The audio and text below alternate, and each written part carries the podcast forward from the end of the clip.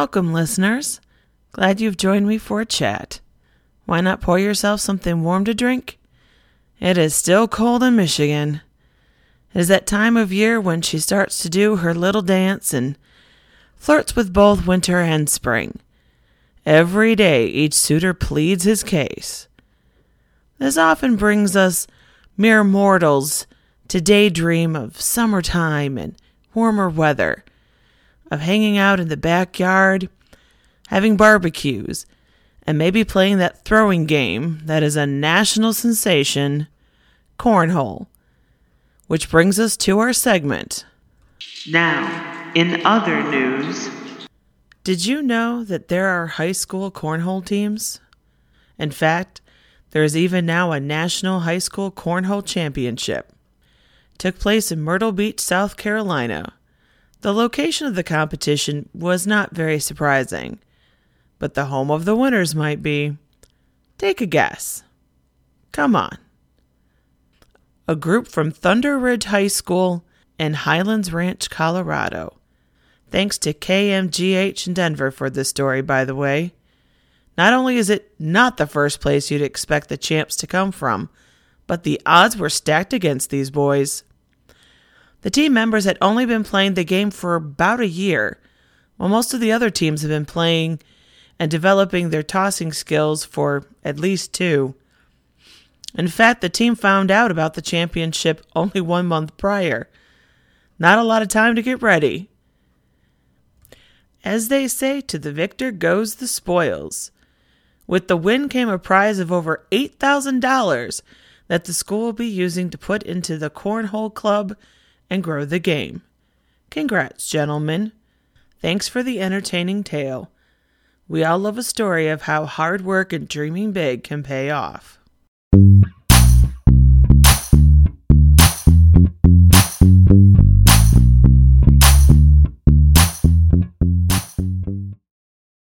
Maybe you have a dream that you're struggling to make into a reality. If that dream is writing a book, then I hope I can help you with these tips I've discovered on my writing journey. If you have another dream, there are parts to these suggestions that you can extrapolate to fit your own goals. The advice I'm about to give is designed for someone who has an idea or inspiration of what they want to write. Maybe you've got it all planned out and just can't get started. Or you just have a starting point. Either's good. If you are not even at this point, I suggest you find yourself some writing prompts. The Google machine has a lot of them out there, and play with them until the muse strikes you with a big idea. Okay, so you have part of a story or the whole shebang, but you are staring at the blank white page it is freaking you out and you can't get going. Or you start, write a little, feel overwhelmed, and quit. My suggestions may or may not work for you. Everyone has to find their own motivation and path, but I've got plenty of tricks for you to try. Remember, the goal is to try. Just write. Write anything. Stop judging yourself. That is a motivation killer. The following strategy is one I gave to a friend recently to help her deal with a block. Think of your favorite scene in your story, the one it really calls out to you. You know, it plays over and over again in your head. It gives you a tingle down your spine. That one. Sit down and write it out. Who cares where it belongs in the story? You don't have to begin at the beginning. It doesn't matter. Bring that one scene to life. When you are writing, you should start to hear your characters in your head. Trust them. Start to ask questions about the scene and the characters. Flesh it out. What are they wearing? What is around them? How do they feel? What caused these events to happen? What are they going to do because of this? Next is the breadcrumbs. Whenever I wrote a scene out, I usually had ideas of what I wanted to happen next, or maybe before. Or perhaps it was something a character should say. I would write notes in my Word document and highlight them in red, placing them where they should go in the order of events. Think more as before and after events in a timeline. I called them my breadcrumbs, like Hansel and Gretel. When I would sit back down later to write again, the first thing I would do is look at my breadcrumbs. Which ones were calling to me? Which ones wanted to be brought to life? Then I would write that scene out. I never wrote my book in order. I usually found I was writing three chapters at any given time. That was my norm. They were three in a row, mind you, but I would bounce back and forth in the story. Before I would close my Word document, I would add any necessary breadcrumbs that came into my mind for later. Now, sometimes a breadcrumb would never get used. That after I wrote it, by the time I got back to it, I had changed my mind, the story went in a different direction. That's fine, who cares? You know, they were a lifeline for me. They're there solely for my use. If they're not useful to me, get rid of them. There were times that those comments in red were not calling to me, though. It, it happens. I then used a different strategy. I would go back to the beginning or wherever I had left off and edit my story. In 90% of the cases, this editing resulted in a burst of ideas, adding depth to the story or the characters. It was almost always a very satisfying day of writing. Now, there were a few occasions when nothing else came. However, this was never a waste because I at least got some editing done, and that's always a good thing. Another tool I used was monitoring my progress. I kept a Word document in which, when I was done writing for the day, I would record the day, the page number I was at, single spaced, and total word count, plus how many words I had managed to write that day. So here's an example for you. May 21st, 2021, my page count was 26 and a half. My word total was 15,211, and I did 339 words that day. I didn't write again until May 26, 2021.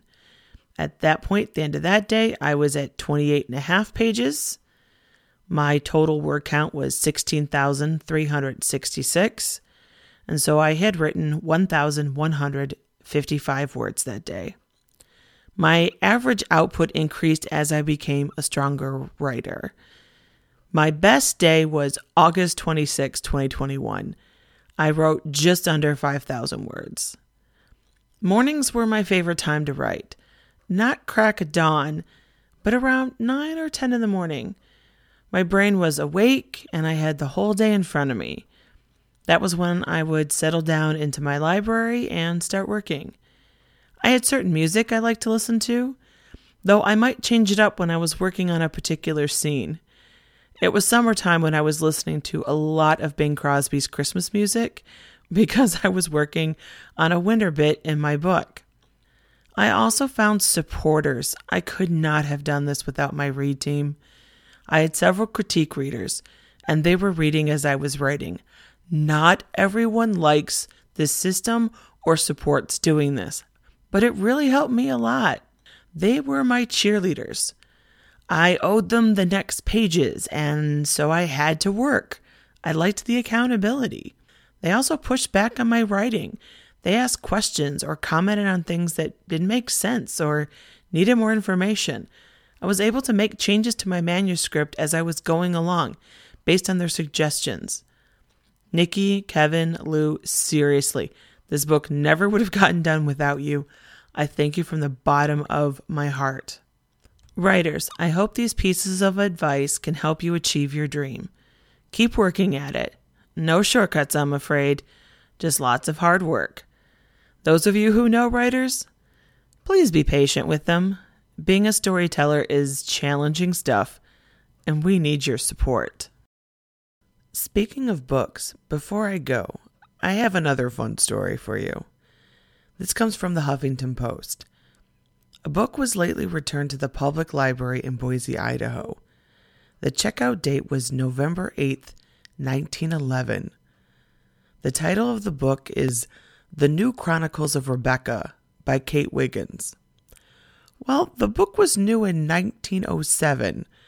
I think Rebecca's Chronicles are a little past their prime now. Printed on the checkout card is the return policy two cents for every day late. That will put a fine of over $800. Now, the library wouldn't have charged more than the price of the book. In fact, they have gotten even rid of that. It is one of the libraries that have done away with late fees. Instead, you can't check out any new material until all your due items are back. I'm a big supporter of these no fee systems. They are better at promoting reading. I have to wonder how many people are going to end up reading this book. Now that the stories come out, is there going to be renewed interest in the new Chronicles of Rebecca? Well, if you go and read it, tell me all about it.